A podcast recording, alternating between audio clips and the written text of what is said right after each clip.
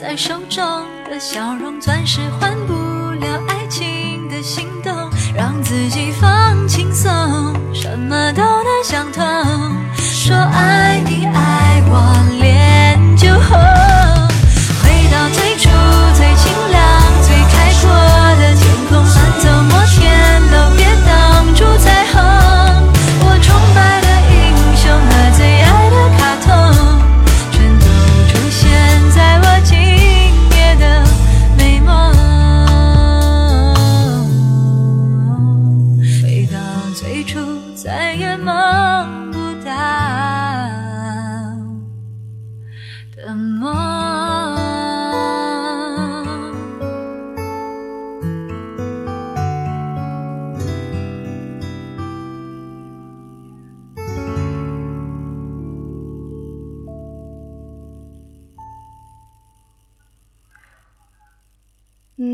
时间轴的百度解释是这样的，它是指通过记录生活、记录文化、记录历史，来实现自己传承文化的梦想。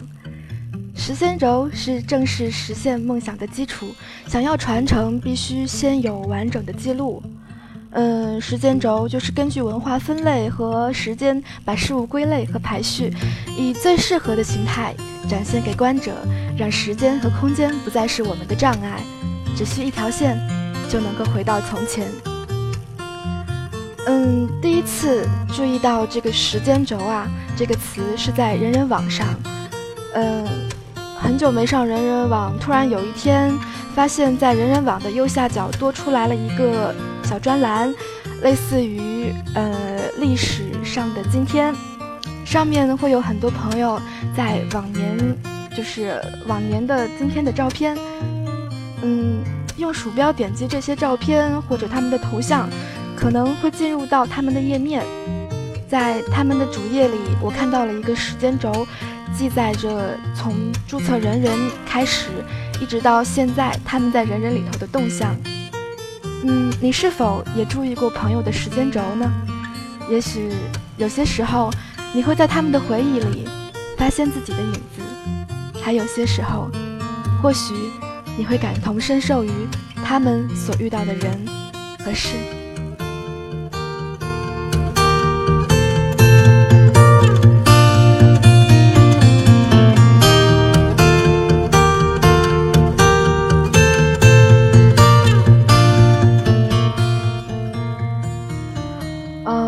于是我在想了很长时间应该做什么内容以后，我决定做一个自己的魔兽时间轴。很简单的做了一个，按照年份来划分。我发现自己在5年的魔兽世界里也经历了很多很多的事情。那么今天我来讲述我自己的故事，分享那些曾经的曾经。你是否也会在我的这些回忆里找到你自己的影子呢？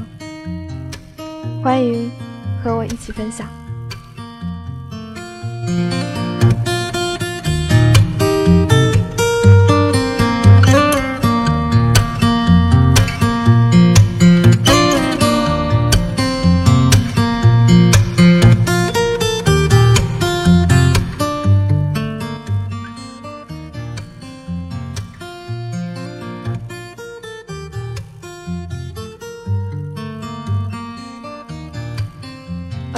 2008年的那个暑假是个奥运会，那是我跟着我的熊猫老公第一次玩魔兽的时候。我原来不知道这个游戏，因为知道这个游戏以后发现它是个收费的。虽然我没有玩过网游，虽然我玩过网游，但是魔兽世界是我接触到的第一个收费的网游，所以当时犹豫了很久。咬咬牙下了一个客户端，那个时候客户端还没有现在这么大，其实也少不了多少，但是下载完客户端，然后一直到登录申请账号，建立账号，一切都是茫然的。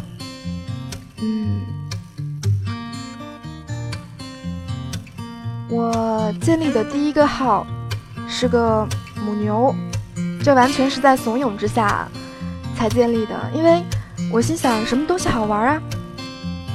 他说德鲁伊啊，德鲁伊好玩，德鲁伊可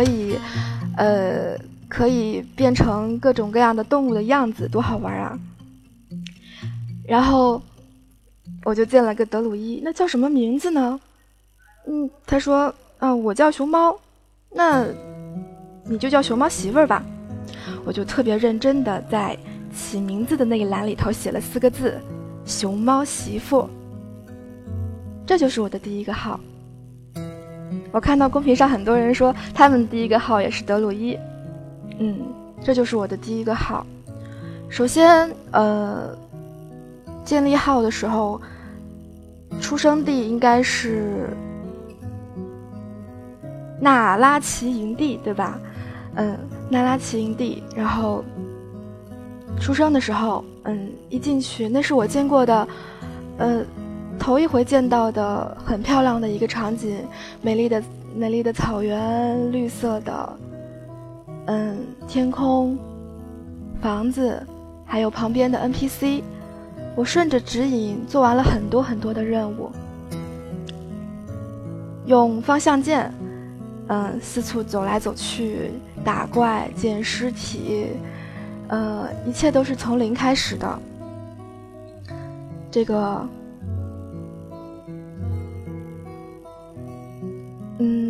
从零开始，但是我就不讲调角度的事情了吧。你们有没有就是刚刚建号的时候看不到自己，只知道看到天空，然后眼睛里头只有营地，只有 NPC， 但是就是没有自己。那个时候的感觉。后来我转了半天总是转晕，就连陆行鸟跑过来啄我都不知道。总是死，总是跑失，当然这是咱们最开始很正常的。走啊，到后来我就心想，我说我都看不到怪，这游戏怎么能玩啊？然后旁边的人告诉我说，你看不到自己吗？我说对呀，我看不到啊。这个时候我才知道，原来魔兽的视频那个视角是可以用鼠标转轮来调整的。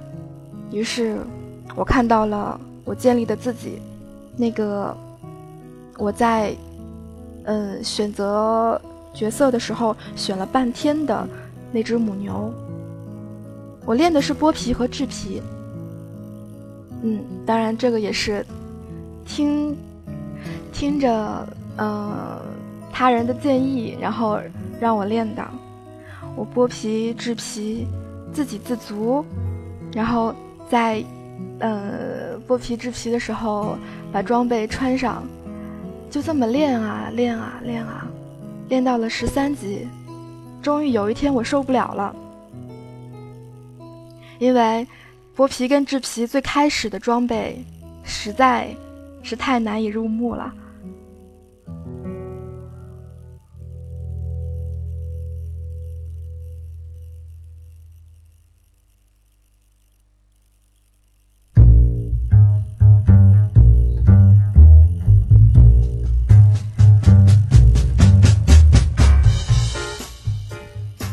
于是百般无奈的我终于忍不住了，部落怎么可以不玩血精灵呢？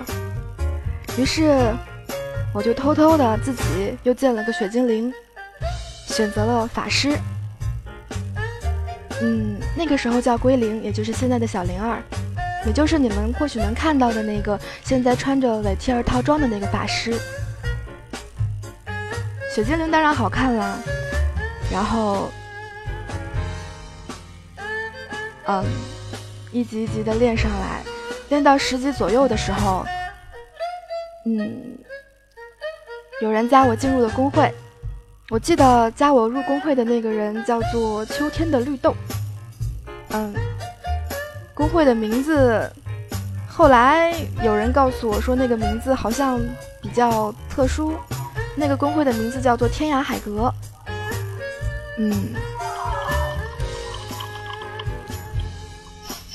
然后就是练级。哎呀，我都说乱了。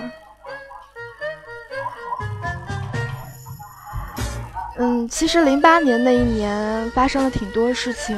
首先是建号，虽然建了一个母牛没有练起来，但是那个法师是练满了的。08年还有很多关键词，比如说，我遇到了南海镇的对推。你们有遇到过这样子的时候吗？在练级的时候，到了希尔斯布莱德丘陵，在外头蒙，然后肯定 PVP 服务器嘛，联盟肯定不会对你手软。然后我跟别人那个时候组着队做任务呢，然后做啊做啊，结果就被杀掉了。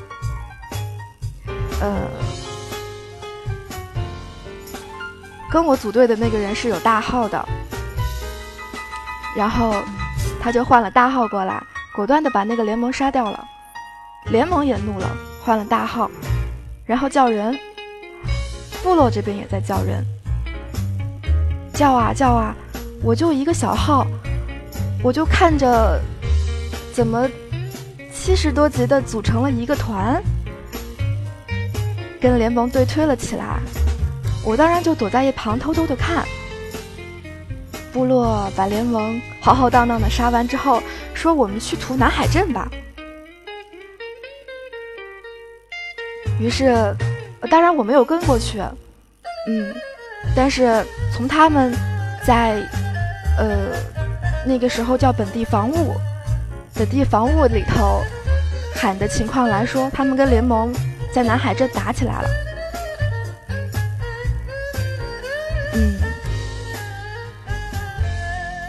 然后就没有然后了。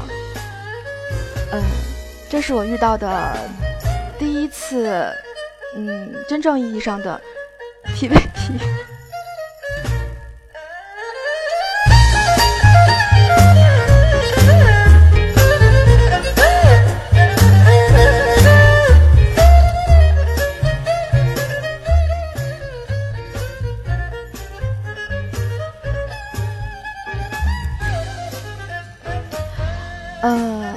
下一个关键词就是在荆棘谷的时候。其实我们在70级的时候，有很多地方是容易发生 PVP 战斗的地方。一个是希尔斯布莱德丘陵的南海镇，可能我们那边因为是联盟鬼服，可能要少一些。然后荆棘谷是肯定的，有名的三哥嘛，就在那边经常刷小号，对吧？我也在荆棘谷，但是那个时候我是个小号，我在练级。周一的时候，我27级，那个时候我在荆棘谷跑路，应该是27级吧。那个时候，在荆棘谷跑地图，很认真的做任务。我承认我有点入盲，可是我真的很认真的在做任务，没有人骚扰我。然后换个音乐吧。然后星期二的时候我27级，星期三的时候我28级，星期四的时候副会长悄悄地对我说，你是不是被手尸体了？我说没有啊，我没有被手尸体啊。他就打了一串点点点，他说那你练级怎么这么慢啊？是不是遇到了什么困难？我说很慢吗？我说我都升级了呀。副会长无语。于是他阻了我，跑到了荆棘谷。带着我把任务做完。这是我第一次觉得，做任务真快呀，有大好带。这个哎呀，有大好歹，然后方向感，我连任务都不用看，就跟着他跑就可以了。我说，他说你都不看地图的吗？我说，这个我，哎呀，我怎么说的来着？我反正有一半的时间做任务的时候都在跑路，因为当时看地图那个时候，还没有插件，我还不知道下大脚。然后你按 M 的时候，你可能得看地图的说明，得看任务的说明。任务是告诉你，可能在地图的西北面或者东南边有一个山洞，然后呢，山洞里头会有什么什么怪，去打一个什么怪。所以我当时对做任务的那个分布是没有概念的，可能一会儿跑到了地图的东边，把任务做完了之后，再去西边做完之后又返到东边，再跑到南边去做任务，从来不会想到把几个任务都看一遍，然后一块儿去把它完成。所以我当时做任务是特别慢的。副会长看着我往前跑，往左跑，往右跑，往后跑，觉得我走路的样子很奇怪，他就问我，你是怎么走路的呀？我说，我用键盘啊，上下左右啊。他又打了一长串的点。副会长说，2天之内你给我必须学会用鼠标走路。我们的副会长可凶可凶了。于是我就学会了用鼠标走路，学会了鼠标走路，以至于我以后走路都是用鼠标走路。在13年以前，我是不用 W 走路的，是不侧移的，是不后退的，因为所有的东西都是用鼠标来控制。就这么磕磕绊绊的一路练下来。你可能会问我为什么不刷副本，那个时候已经有带小号的团了，带小号的那个，怎么说来着？带小号的人吧，带血色多少多少金，带斯坦索姆多少多少金。斯坦索姆那个时候好像带的时候要用双法师，对吗？就是2个法师一块儿把那个怪冰住，因为那个时候装备不是很好，有法师能单刷，但是如果是法师的话，好像刷的时候会麻烦一点。反正我在90级之前，我是没有刷成过斯坦索姆的，哪怕是我在80的时候，我都被那个8000多血的那个怪群殴致死过。防骑战士都能，因为是不是因为装备可能比布甲要好，那个抗揍一些。小德，我玩的法师啊，小德特别厉害。小德在我，哎呀，时间线乱了，在我之后有一次练了一个猎人的时候，还代刷过黑石塔那个 bug， 不知道你们懂不懂。有一个 bug， 然后大家都卡在那个黑石塔的入口，然后卡一层小怪。我不知道后来发生了什么，我就只知道经验在蹭蹭蹭蹭的往上涨，而且也不用出本。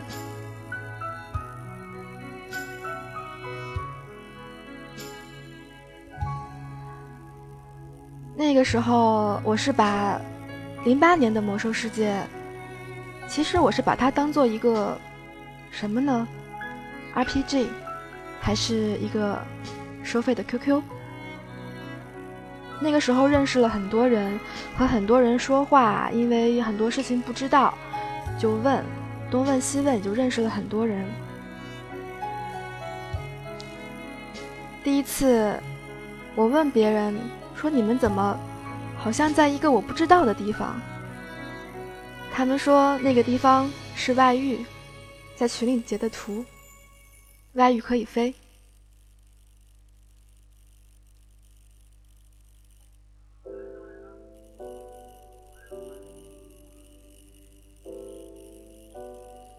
后来我知道了58集的时候是可以去另外一个世界的，那个世界在满级了以后是可以飞的。我记得是满级，60集的时候好像是后来改的吧。那次到外遇，待遇还是很好的。我们工会那个名字特别帅气的猎人在门口就像一个仪式的一样，骑着我特别喜欢的一个坐骑，叫做虚空龙，在黑暗之门的那头。当然那个时候我不会飞，但是对满级肯定又憧憬了很多，更加努力的练级。从2008年的8月，一直到2008年的11月，是我的法师从0级升到满级的时间，用了3个多月，好像也不是特别长吧。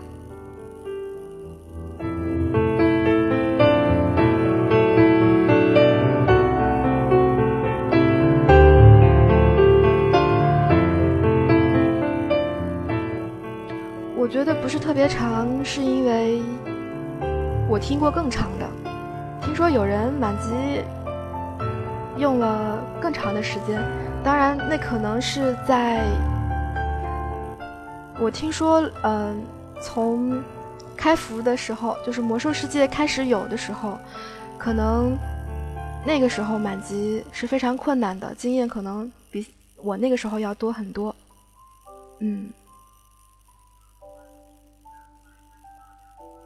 然后11月到了万圣节，真好，满级的时候刚好遇到了万圣节。虽然万圣节的时候我从来没有拿到过马，但是在万圣节的时候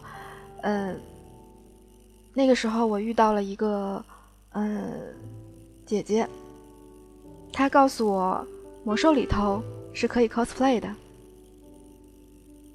但是在某一天的凌晨1点多钟，我在奥格瑞玛那个大屋顶的旁边看见了一个骑着扫把的女巫，戴着尖尖的巫师帽，骑着扫把，紫色的，带着南瓜娃娃。我对他看了又看，实在是没有忍住，凑近他问他，你打扮的好像女巫啊。虽然我知道这个问题很二，但是他就告诉我了很多很多关于 cosplay 的事情。于是我知道了 cos 海盗，知道了 cos 那个莫格莱尼的那个血色的那个狗女，当然还有女巫，可能还有其他的一些东西吧。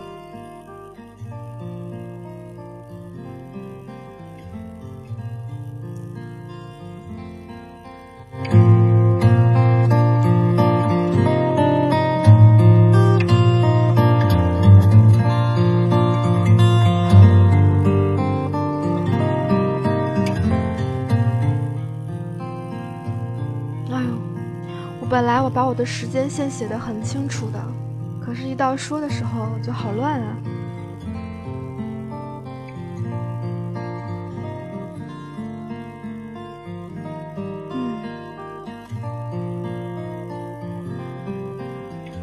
这之间还发生了挺多的事情，比如说那个时候工会里头打团的时候还是用的是 UT， 虽然已经是用 UT 的末期了，用新浪的账号竟然能申请一个 UT，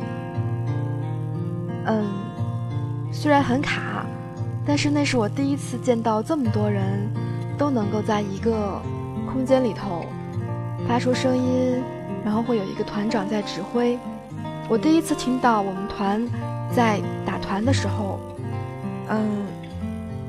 打的是凤凰，风暴要塞的凤凰，已经记不清他们当时是怎么开荒的了。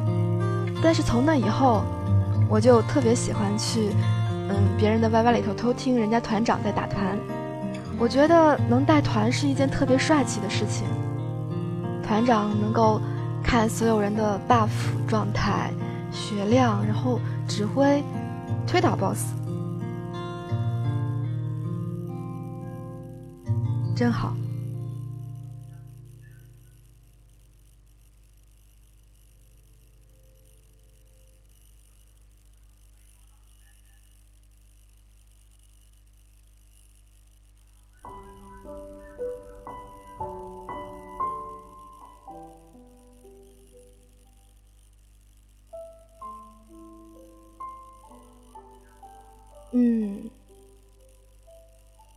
说到插件啊，我原来因为当你接触一个很复杂，就是对你来说没有接触过的东西的时候，你通常会觉得很复杂。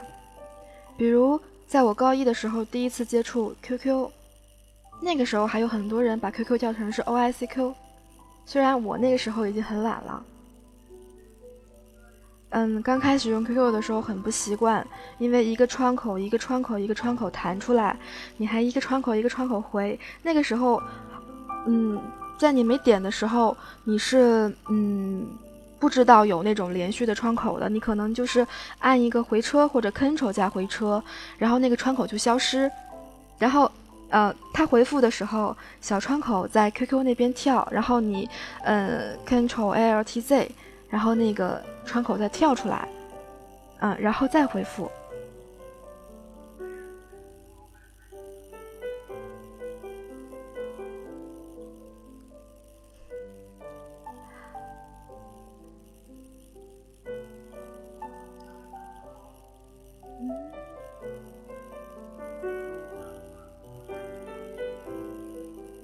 然后就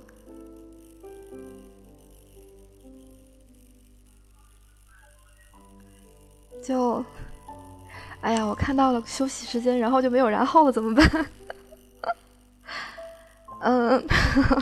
那个，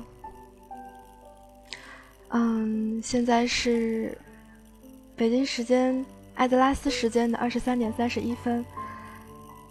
你现在收听到的是由小玲儿带来的《听时光》，导播小溪。场控小马，大家辛苦了，那让我们休息一下，听首歌吧。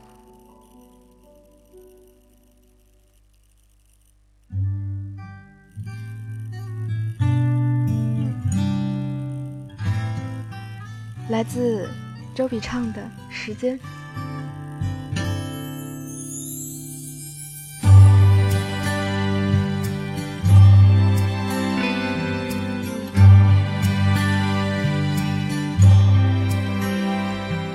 Spring has come again, a brand new morning. But for you and I, it's time to say goodbye.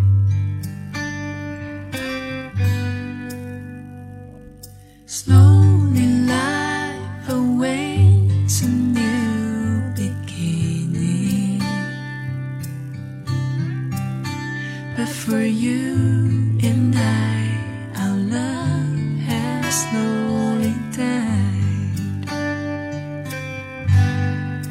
Through the years I know that I'll get by, remembering all the times inside my head， 我只要爱你多一天，听你的语言，回到我的身边，我只要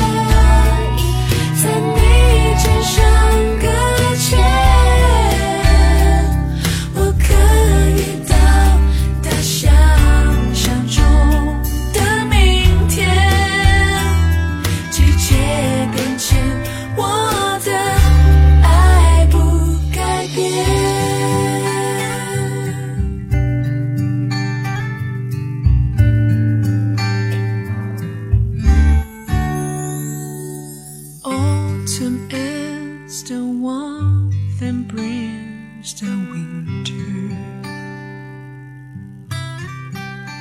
Count the summer days of you and I.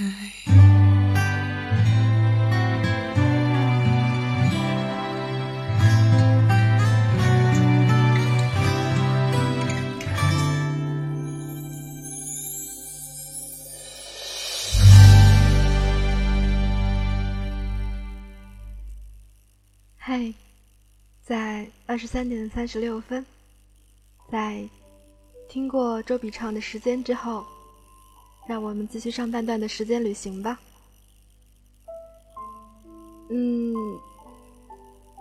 据说我的播音挺催眠的，不过也挺好，不是吗？这样可以让更多的人安眠，我倒觉得蛮正义的，对吧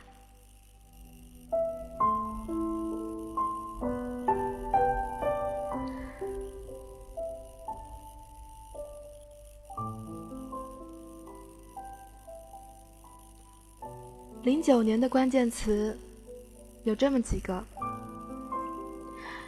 专业满级、参加工会团、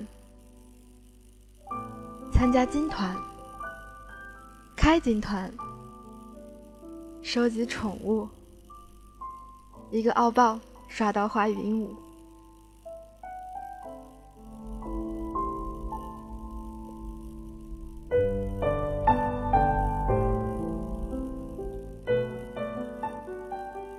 数数看，你的角色号里头学的最多的专业是什么？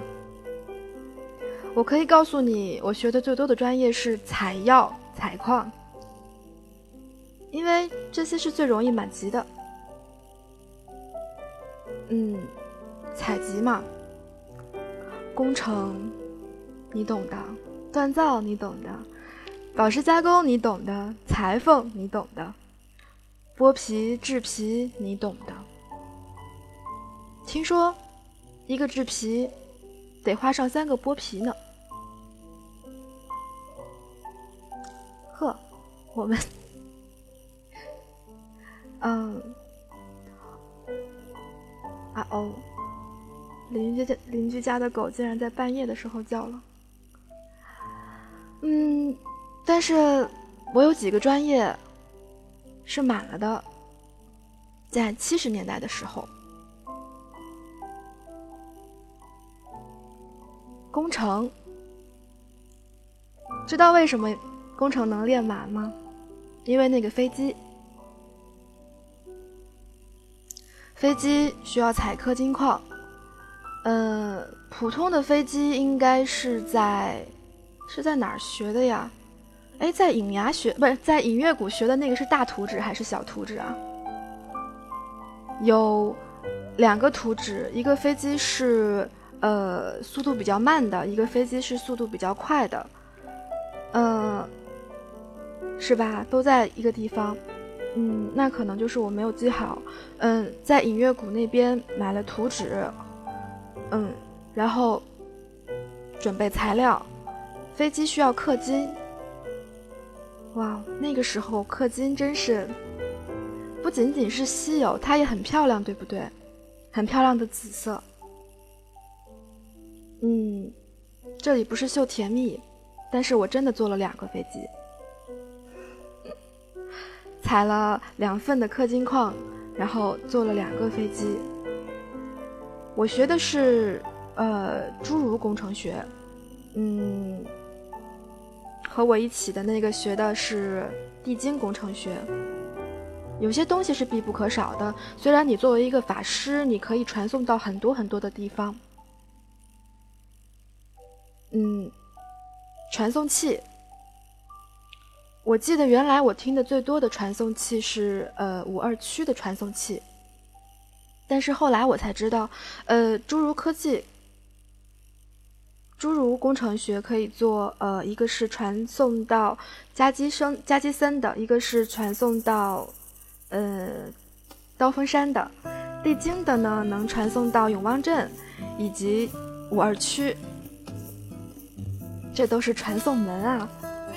你想，作为一个法师，什么不可以少？第一，你的传送不可以少，法师本身就是方便的职业，你肯定要把它变得更方便。我不仅仅可以开那么多地方的门，我还可以随心所欲地去到其他你们不好去的地方，因为我是工程。另一个是变形术不能少，什么变羊啊，变乌龟啊，变猪啦。现在的变猪术，应该是在达拉然学的，找一个侏儒法师就能学。原来呢，当我知道变猪术的时候，我那个时候搜百度的时候，很多人已经说这个不在了，但是其实它还在。那个时候艾萨拉没有变，任务是去艾萨拉街的，具体是什么我已经不记得了，但是总之最后的奖励是变形术猪。而且你注意到了没有？它变的猪的种类是不一样的，就是你可以把这个人变成这样子的猪，还可以把那个人变成那样子的猪。当然变羊好像也是一样的。就是说作为法师，怎么可以不这么方便呢？对吧？所以我后来练了好几个的法师，每一个法师都尽可能学全变形术，但是可惜的是，不是每个法师都是工程。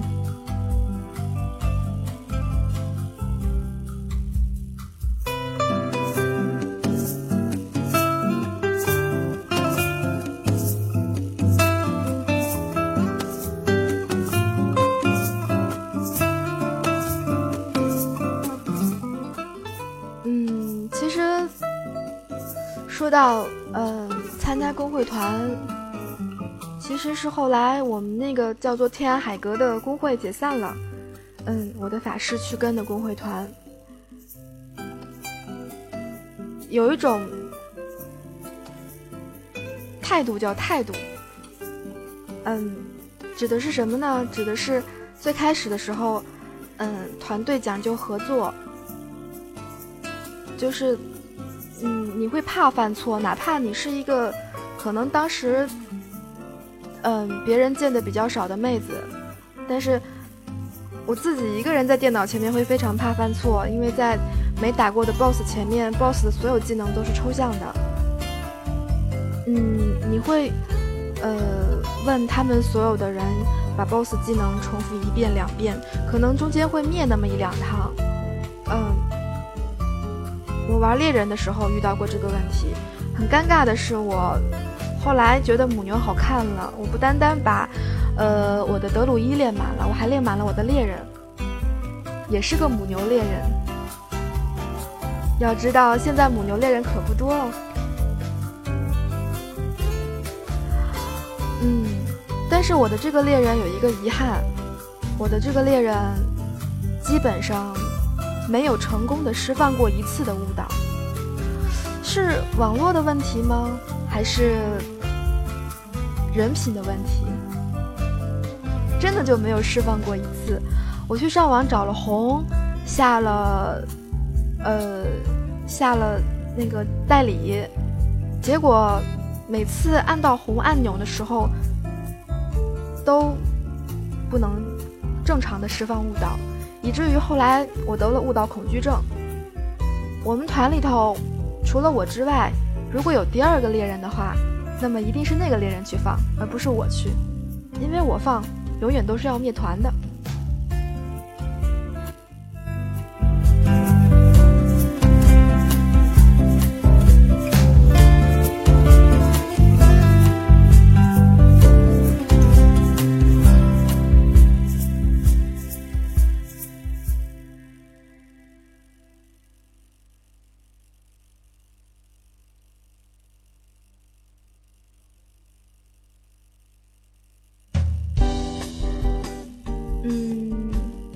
之后就有了装备好了吗？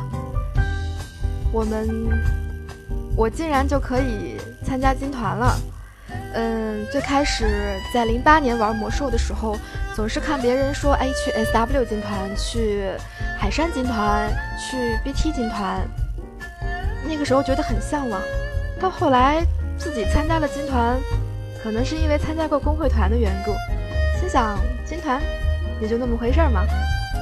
不过值得一提的是，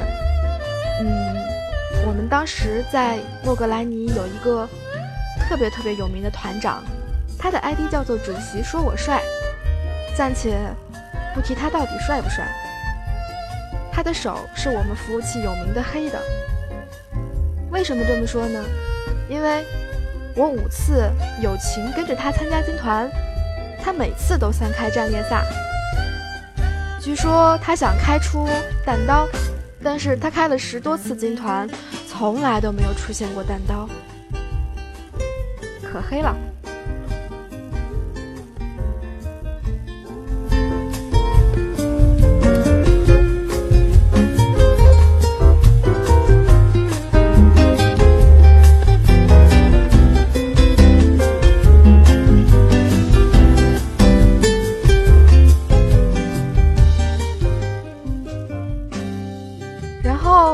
他们每次喊到团长退团摸尸体，我仿佛听到了钱的声音。要知道像我这样70级连血色都害怕带的人，怎么可能用带副本来赚钱呢？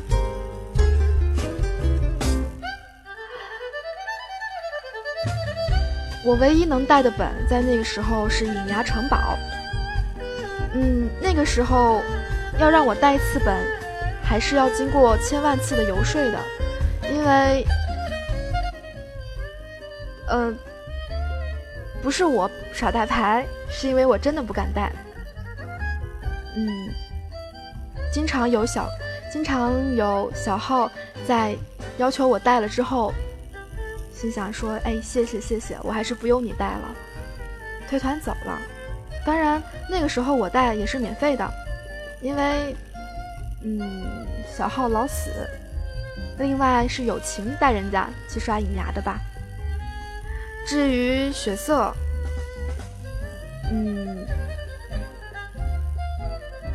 血色的教堂真是恐怖的地方。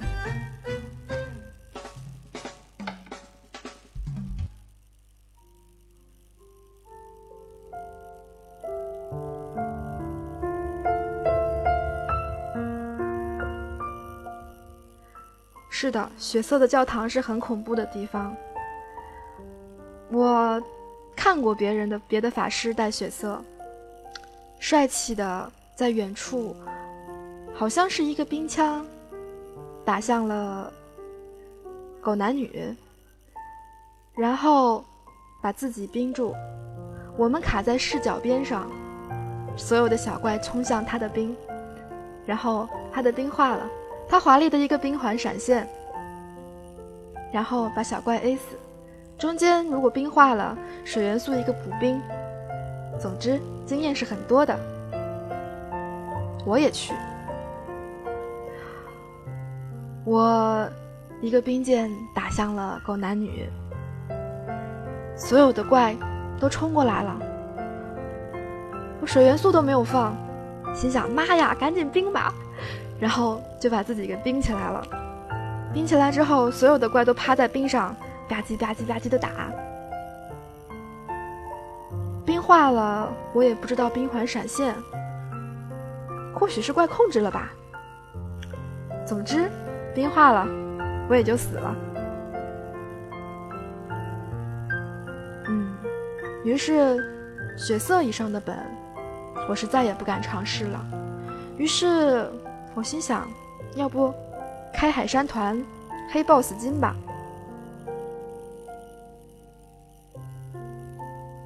说起来很容易，但是做起来真的挺难的，对于我来说。首先，团队配置，我永远搞不清楚海山团需要怎么样的一个配置，因为职业都在变，有这么多的职业，哪个职业可以有，哪个职业需要多，哪个职业没有。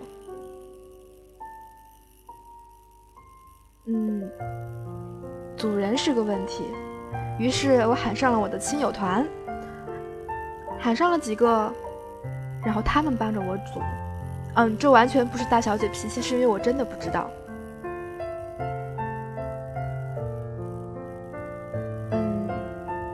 然后磕磕绊绊的25人团组起来了。开打，我战战兢兢地说了一句上 buff， 然后就不敢再说话了，因为我其实还没搞清楚怎么样的 buff 是全的，什么圣骑士的王者、智慧祝福回蓝、小德的野性印记、法师的奥数智慧、猎人的强击光环，全了吗？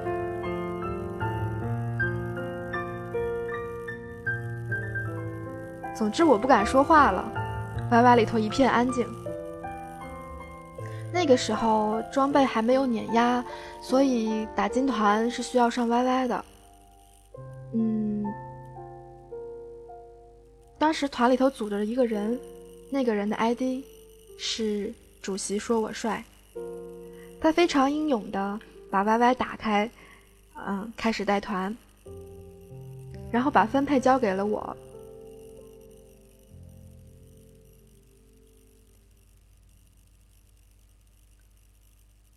终于有人忍不住了，嘿，不是美女带团吗？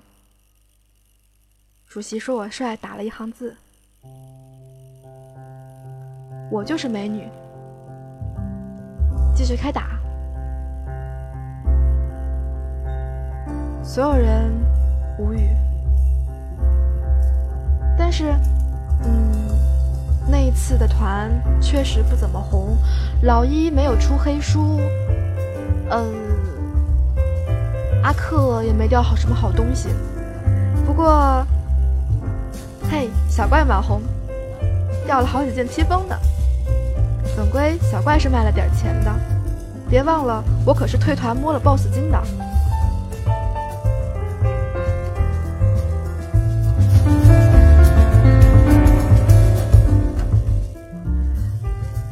不过，这样的团虽然让我有阴影，我竟然还开了2次。不过开了第2次，我就再也不敢开了。黑了2次 BOSS 金。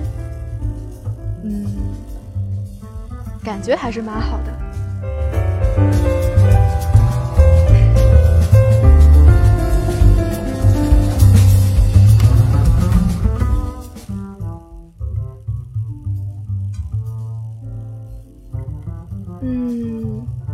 是吧？黑金真好，是吧？以至于那段时间我都特别高兴，因为我也会退团摸 BOSS 金了。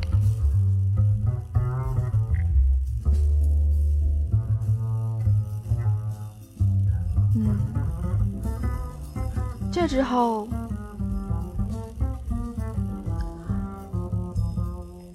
莫格莱尼开始慢慢的向鬼蝠靠得更近了，因为我逐渐不能在外面见到野生的联盟了。虽然偶尔会在魁岛做日常的时候，被某个工会的不知名盗贼一路从太阳井的门口一直追杀到琴台的门口，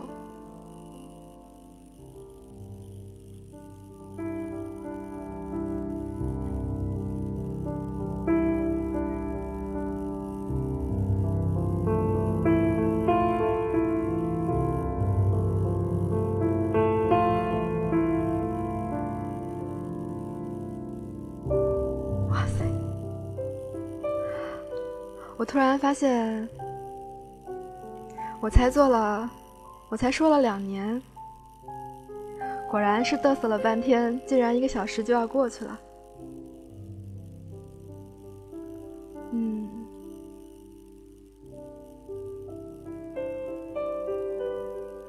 希望你们原谅我今天的，这叫什么天花乱坠、天马行空。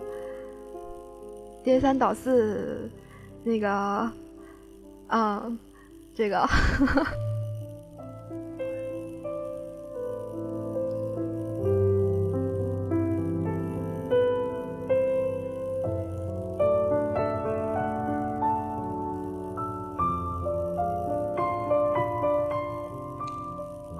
我想我的音乐一听就是催眠的，不仅仅是学器乐的。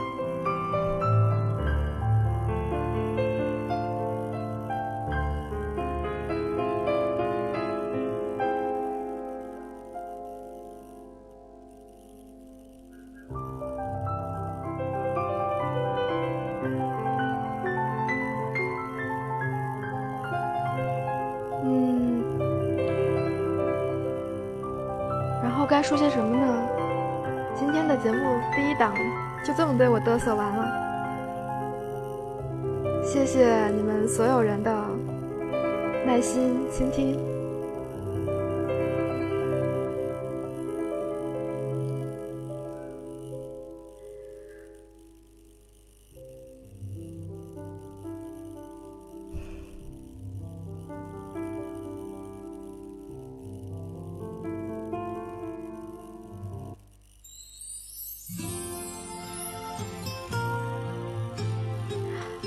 北京时间的23:57，感谢大家依然守候在90303网易暴雪魔兽世界游戏直播频道。感谢我的工作人员导播小西、场控小马，以及所有在这里倾听我嘚瑟的听众们。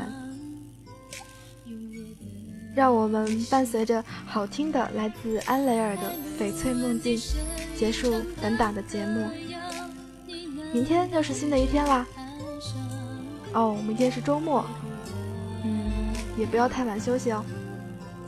月光在唱 You are my heartbeat.